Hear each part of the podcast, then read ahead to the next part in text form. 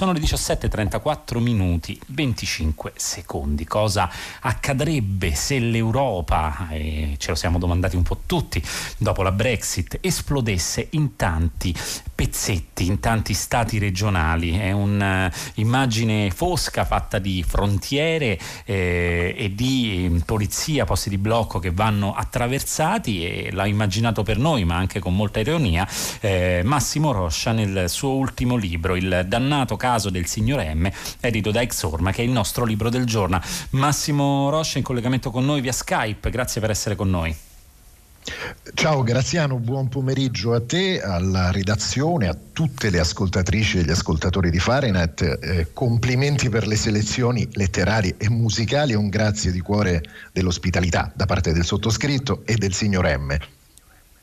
Signor Emme, che ha una storia particolare e soprattutto un'identità che va svelata pezzo a pezzo, perché eh, in questo viaggio è una sorta di ehm, potremmo dirlo road book, eh, e qui in controluce, in filigrana, nella scrittura di Massimo Roscia fa eh, capolino anche le altre varie identità di scrittore, reporter di viaggio oltre che critico enogastronomico, e, e sicuramente il viaggio è al centro di questa storia, che vede eh, peraltro una polifonia. Ci sono due fratelli, due eh, bambini più diversi non si potrebbe immaginarli. Uno è in grado di risolvere problemi complicatissimi che persino eh, gli scienziati non riescono a risolvere, e un altro sembrerebbe, sembrerebbe duro di comprendonio, infantile anche nel lessico che eh, Roscia decide di utilizzare per dare voce a questo personaggio, ma in realtà ha un'intelligenza del tutto diversa, un'intelligenza emotiva particolare che gli permette persino di parlare con eh, personaggi decisamente particolari e non umani. Allora,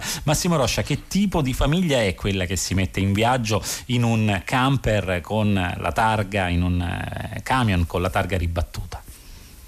Una famiglia bizzarra, una famiglia che si mette a bordo di un camper che poi non è propriamente un camper, ma un vecchio scuolabus targato Zagabria di dubbia provenienza, rubato chissà dove, con un'enorme calandra cromata sul frontale e appiccicato sul lunotto posteriore una grande vetrofania dei Barbapapà. Questo è il mezzo di trasporto.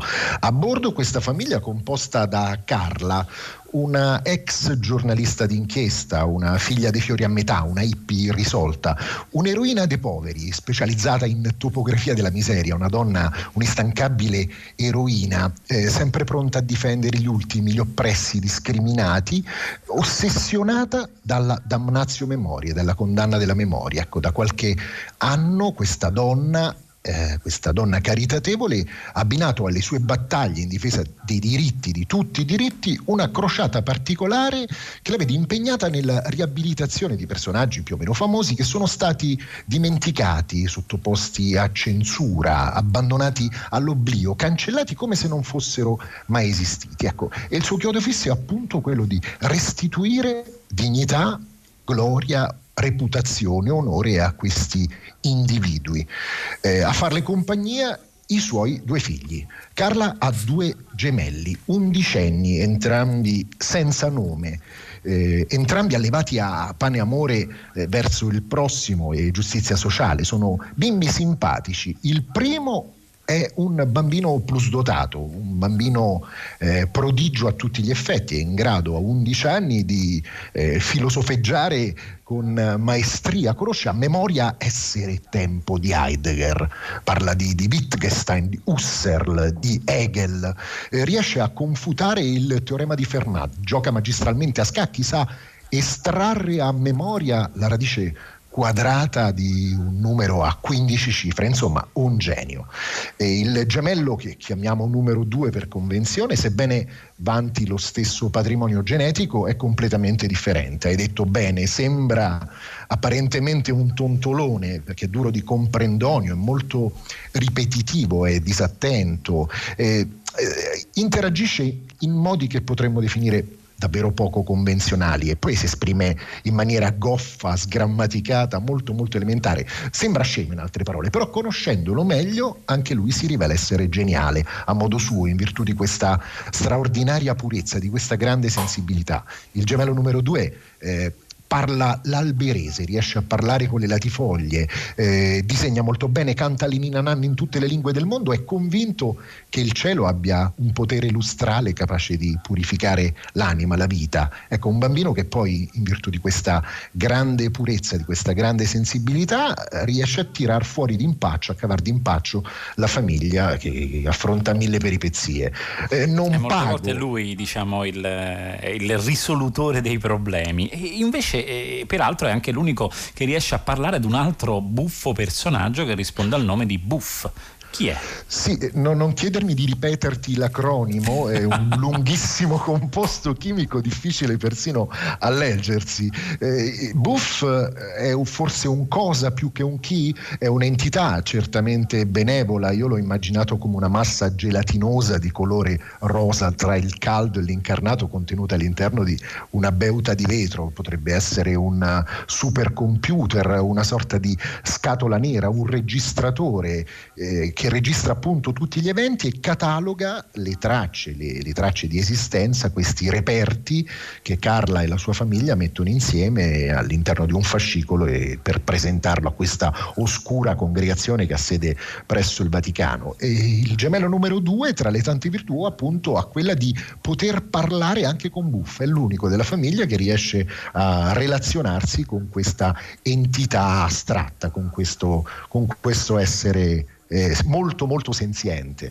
Eh, non pago, Croce, riferendosi a Gadda, dice: "Se è andato giù con la mano pesante", con la D, eh, sono andato giù con la mano pesante in fantasia, perché a far parte di questa famiglia c'è anche il miglior amico di Carla, l'ultimo personaggio principale, se vogliamo, ecco, gerarchizzare i ruoli all'interno, all'interno del romanzo. Eh, Giordano, lo chiamano affettuosamente tutti zio Giordano, già frate predicatore appartenente all'ordine dei Domenicani, continua a indossare eh, tonaca, cappa e scapolari bianchi e neri e si professa cristiano, gnostico e anticlericale. Parla in continuazione di, di Dio, zio Giordano, Dio con l'universo, Dio che è essenza e presenza, Dio che è in tutto e soprattutto, non come parte, non come anima, in modo inesplicabile. Zio Giordano usa metafore incomprensibili e più, parla con un linguaggio arcaicheggiante, puntellato di die eufoniche che mette persino dopo la od. Il miglior amico eh, di Carla, che ha il dente avvelenato con la Chiesa, perché questo Giordano, ai ai, è stato arzovivo a Campo dei Fiori. O infocato vivo, come per utilizzare il lessico del, del gemello numero due. Allora, in effetti ci troviamo di fronte a una sorta di ucronia molto strana con cui Massimo Roscia ha voluto giocare, perché eh, questa mh, Europa esplosa potrebbe sembrare appunto una distopia, un futuro eh, in cui non c'è più l'Unione Europea, ci sono una serie di, fr- di frontiere eh, che appunto questa famiglia bizzarra deve attraversare prendendo per il naso molte volte Volte, eh, i poliziotti di frontiera. Eh, c'è una sorta di inquisizione che ha sede proprio nello Stato eh, del Vaticano, che appunto ci, ci invece ci riproietta in una sorta di passato. C'è un eh, appunto un Giordano Bruno arzovivo. Allora, qual è il mondo, qual è l'Europa che si trovano ad attraversare i protagonisti del dannato caso del signor Emme? Tu parlavi di ucronia, io ho sentito da quelli bravi anche allo storia, che è comunque una presentazione di, di accadimenti che è coerente ma solo ipotetica, ecco, immaginata sulla base di dati eh, più o meno realistici, non realistici, non lo so. Certo è che questa, questo vecchio continente eh, a cui faccio riferimento è un insieme di stati e staterelli. L'Europa eh, non è più Europa, era un'idea scritta a matita, un sogno, un sogno perduto. Eh, stati e staterelli, Terelli, eh, le isole freddazzurre, l'impero lusitano, il regno delle tre Sicilie, il protettorato cinese della Longobardia, la Repubblica di Genova, il Grande Ducato di Toscana e lo Stato Pontificio retto da Lucio quarto, Papa condottiero, Papa guerrafondaio. Eh, tanti staterelli separati da eh, dogane, da filospinato, da muri, non, non ci sono ponti, tanti staterelli che, che segnano questa distanza, questa marcatura netta tra il noi e il loro, noi e gli altri.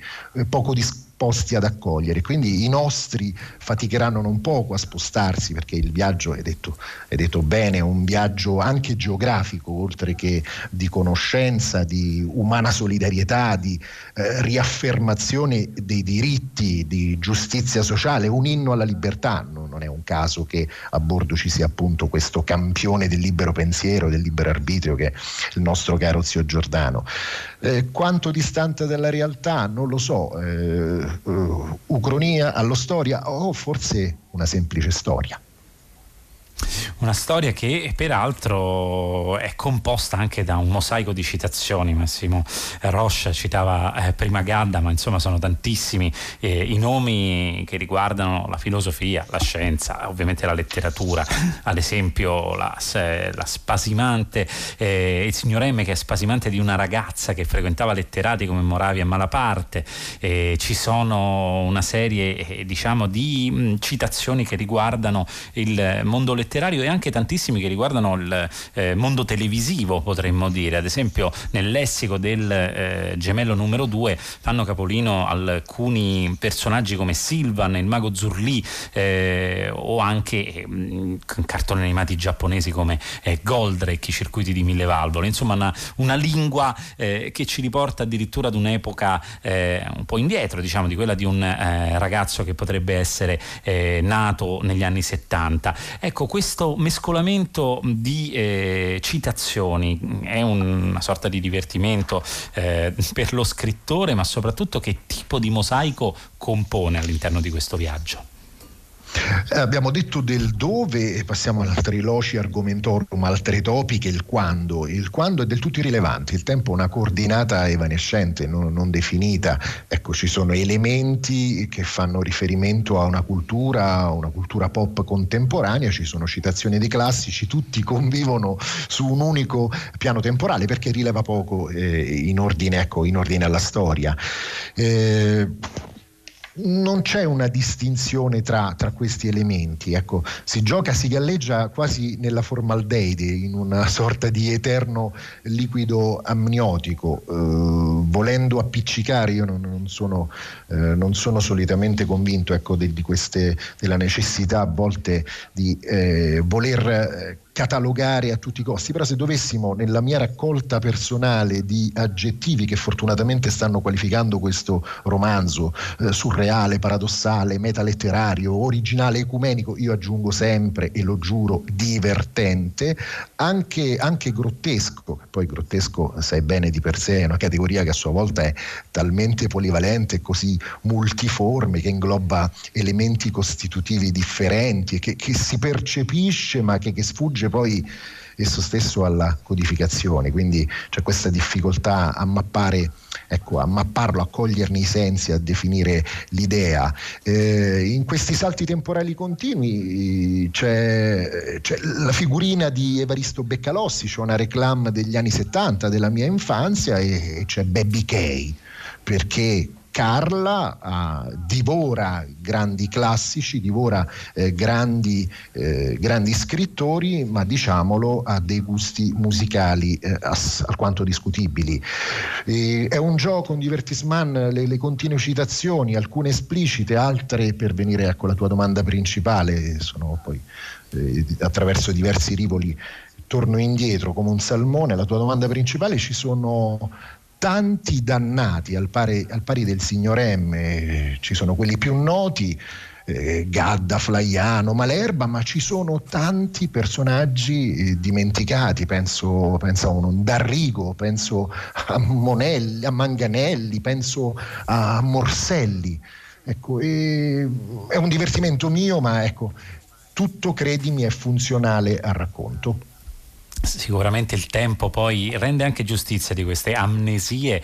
Adelphi sta ripubblicato appunto Morselli, per esempio, sì, uno dei eh, nomi che, sul quale spesso si torna eh, per parlare di ciò che non è stato intercettato nel momento storico in cui esisteva, eh, e qui effettivamente i momenti storici si compenetrano. A proposito di citazioni anche molto divertite, questo è vero, il tono è assolutamente eh, persino scanzonato, ma eh, è pieno anche di tematiche anche eh, complesse, serie, spesso hanno a che vedere con i diritti, ha ragione Massimo Roscia a sottolinearlo più volte, beh, ci si trova ad esempio di fronte a tre streghe che si chiamano Olga, Irina e Masha. Qualcuno, diciamo, questo terzetto di nome ricorderà qualcosa, ma chi sono queste streghe e soprattutto cos'è il luogo fuori Parigi dove si trovano?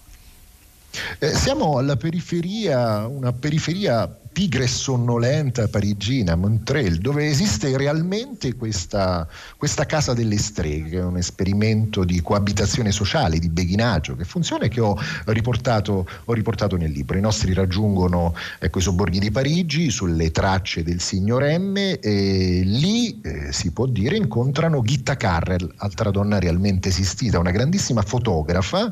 Io ho avuto modo di conoscere e apprezzare dal punto di vista artistico ecco, e l'ho ridefinita la nonna del Photoshop.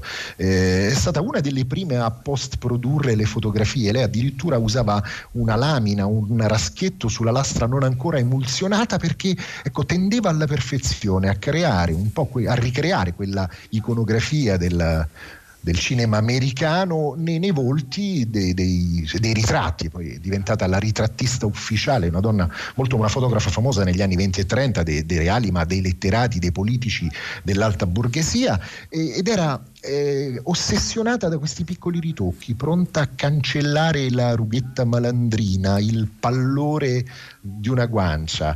E insieme a Gitta, insieme a Therese, insieme a Olga, Masha, Irina c'è Charlotte. Charlotte è eh, un altro personaggio strano. Charlotte, una donna di cui si innamora il gemello numero due. Eh, ma la cosa che mi piace di più è stare insieme a Charlotte, che è proprio bella, e io mi sono innamorato, e quando sono grande, se ancora non è morta, forse me la sposo, perché Charlotte, come tutte le altre signore e signorine che abitano in uh, questa casa delle streghe, sono tutte ultracentenarie. Hanno cento, centodieci, centoventi anni, ma sono gagliarde, sono ancora animate da un'energia inesauribile. E anche qui, diciamo, i temi mh, i diritti emergono in qualche modo. Il personaggio di Charlotte, che nel momento in cui fa una transizione, diciamo, nella sua infanzia, ma è appunto a tutti gli effetti una di queste streghe, una di queste donne centenarie in questa casa eh, che mescola la realtà appunto e, e l'immaginazione. E alla fine di questo libro non sveleremo, Massimo Roscia, chi è il signor Emme, o vogliamo svelarlo? E c'è una sorta, come dire, Massimo Roscia affida una sorta di colpo di scena, il cortocircuito tra realtà e invenzione, un po' come eh, alla fine di Into the Wild, no? L'apparizione di un'immagine crea questo cortocircuito tra il fiction, tra la fiction e la realtà. E... Eh, perché alla fine la realtà viene evocata, nonostante questo grande eh, sfoggio di immaginazione, anche di confusione di piani temporali, eh, geografici, chiaramente di riferimenti culturali alti e bassi, però eh, quanto è l'ossessione, diciamo, della, eh, della madre eh, di Carla, della madre dei due gemelli, un'ossessione di Massimo Roscia? Ah beh, certo, un'ossessione piena di Massimo Roscia, così come questi giochi, così come ecco, questa finzione o finzioni al plurale. Io sono un adoratore di Borges, quindi immagina come, come possa poi divertirmi e, ripeto, divertire anche i lettori nel riportare in quello che scrivo tutti questi trabocchetti, questi specchi deformanti, queste botole, questi indizi, questi falsi indizi, questi labirinti, eh, giocando un po' tra, tra reale e surreale, tra mistificazione e demistificazione. Volendo darmi tono, esploro dimensioni altre. E Carla, Carla ugualmente ha questa ossessione, anche lei è un, è, gioca, essendo antieroina al pari di tutti gli altri protagonisti, che sono tutti antieroi, sono tutti diversi, sono tutte persone che noi potremmo considerare ai margini, mh, in una pseudonormalità, ma che invece diventano poi ecco, paladini di bontà, perché in fondo tra le varie letture c'è anche questa, un inno all'amore, un inno all'altruismo. Io sono ottimista e e credo, credo convintamente nel bene. E Carla, nel portare avanti questa battaglia di riabilitazione, che non è soltanto una riabilitazione eh, filologica, storiografica di un personaggio dimenticato, ma una riabilitazione e riaffermazione al tempo stesso, ecco, di tutti i diritti, della lotta al potere costituito, della lotta eh, con la violazione. Prima parlavamo di Charlotte, parlavamo de- delle donne, parlavamo degli altri, parlavamo delle chiusure, parlavamo di, queste, di questi cavalli di Frisia che, che separano i confini, parlavamo del, di questo gemello numero due che è apparentemente ritardato e che, che viene preso in giro a scuola, subisce, ecco, subisce tanti, eh, tanti scherzi, tante... Ecco, mh, bullizzazione si chiama oggi, mi pare, ecco, dovendo contemporaneizzare il mio repertorio lessicale, viene bullizzato. E allora il signor M, l'identità la lasciamo scoprire, diciamo, ai nostri ascoltatori. Massimo Roscia, lei alla fine di questo libro peraltro inserisce una sorta di glossario dove c'è una profusione di nomi che hanno accompagnato la scrittura di questo libro. Allora, eh, senza leggerli tutti, sono davvero molti, ma se volessimo eh, creare un piccolo pantheon, diciamo, degli scrittori, degli autori che hanno accompagnato la stesura di questo libro, eh, chi citerebbe? Limitiamoci a tre magari, non, eh, non è possibile veramente citare tutto questo glossario. Restiamo in Italia, li abbiamo nominati così: Gadda, Flaiano, Malerba. Gadda è una, una, bella, so, tris, una bella tripletta, diciamo. Una bella eh, tris, soprattutto per gli universi e, e per gli stili che mettono, eh, che mettono assieme, perché, diciamo, dalla presa sul reale di Flaiano alla grande inventiva di Malerba e Gadda, chiaramente, diciamo, il lavoro sulla lingua. E che cosa c'è alla fine del viaggio? Lo chiedo sia per quanto riguarda il romanzo Il dannato caso del signor Emme, ma anche a Massimo Roscia, viaggiatore e scrittore di viaggi. C'è la scoperta, c'è la soddisfazione, ecco, abbiamo messo forse questo particolare, ce l'hanno ancora l'identità di questo signor M, per carità non avremmo fatto torto certo al lettore rivelandolo, perché non c'è nessun assassino, nessun omicidio, eh, la scoperta perché all'interno di questo romanzo è incistata una biografia, ancorché parzialmente romanzata, di un personaggio realmente esistito. Ecco, io mi sono documentato a lungo in un fondo archivistico dedicato a questo grande intellettuale del Novecento italiano messo ai margini, e la bellezza, attraverso questa attività di ricerca e successivamente da parte dei lettori attraverso la lettura, è di far rivivere. Ecco, io ho fatto un po' il medium, eh, disseppellendo carte, eh, manoscritti, componimenti giovanili, lettere, ricette, agende, diari, ecco, tutto questo patrimonio, che è patrimonio non soltanto cartaceo, ma è patrimonio di, di emozioni, di, di sentimenti, di vita. Ho fatto rivivere una persona all'interno del romanzo, e quindi la grande soddisfazione, alla fine, al di là dell'esito della storia, quello di aver vinto, di aver eh, combattuto contro l'oblio e riaffermato la, la memoria. La memoria è vita, la memoria è questo eterno presente, è un presente che non smette mai di essere tale, è il presente del passato, anche se detta così forse fa molto Sant'Agostino e poco Zio Giordano. È una rivincita sull'oblio, ma forse anche un monito al contrario rispetto alla fama, che sembra essere centrale nei dibattiti anche culturali di questi anni, che invece probabilmente eh, spesso si sgonfia dopo poco, e, e, e la grande fascino che sprigionano gli scrittori perduti, gli scrittori dimenticati, a partire, o gli scrittori nascosti che hanno nascosto o celato la loro identità, a partire dalle grandi narrazioni di Bolaño fino eh, chiaramente ai tanti personaggi che possono riemergere appunto dalla memoria. È un fascino particolare quello dello scrittore dimenticato, Massimo Roscia. Sì, indubbiamente, eh, è un mondo da esplorare, è un mondo infinito, ecco. E Malerba diceva: io sono un ottimo navigatore. Noi dobbiamo essere necessariamente tutti ottimi navigatori, per, non solo per riabilitare, ecco, per appropriarci anche in maniera egoistica di quanto è stato dato e poi messo da parte. Facciamolo, ecco, facciamolo in maniera egoistica, cibiamoci, cibiamoci anche del sapere nascosto, del sapere messo ai margini, del sapere messo all'indice.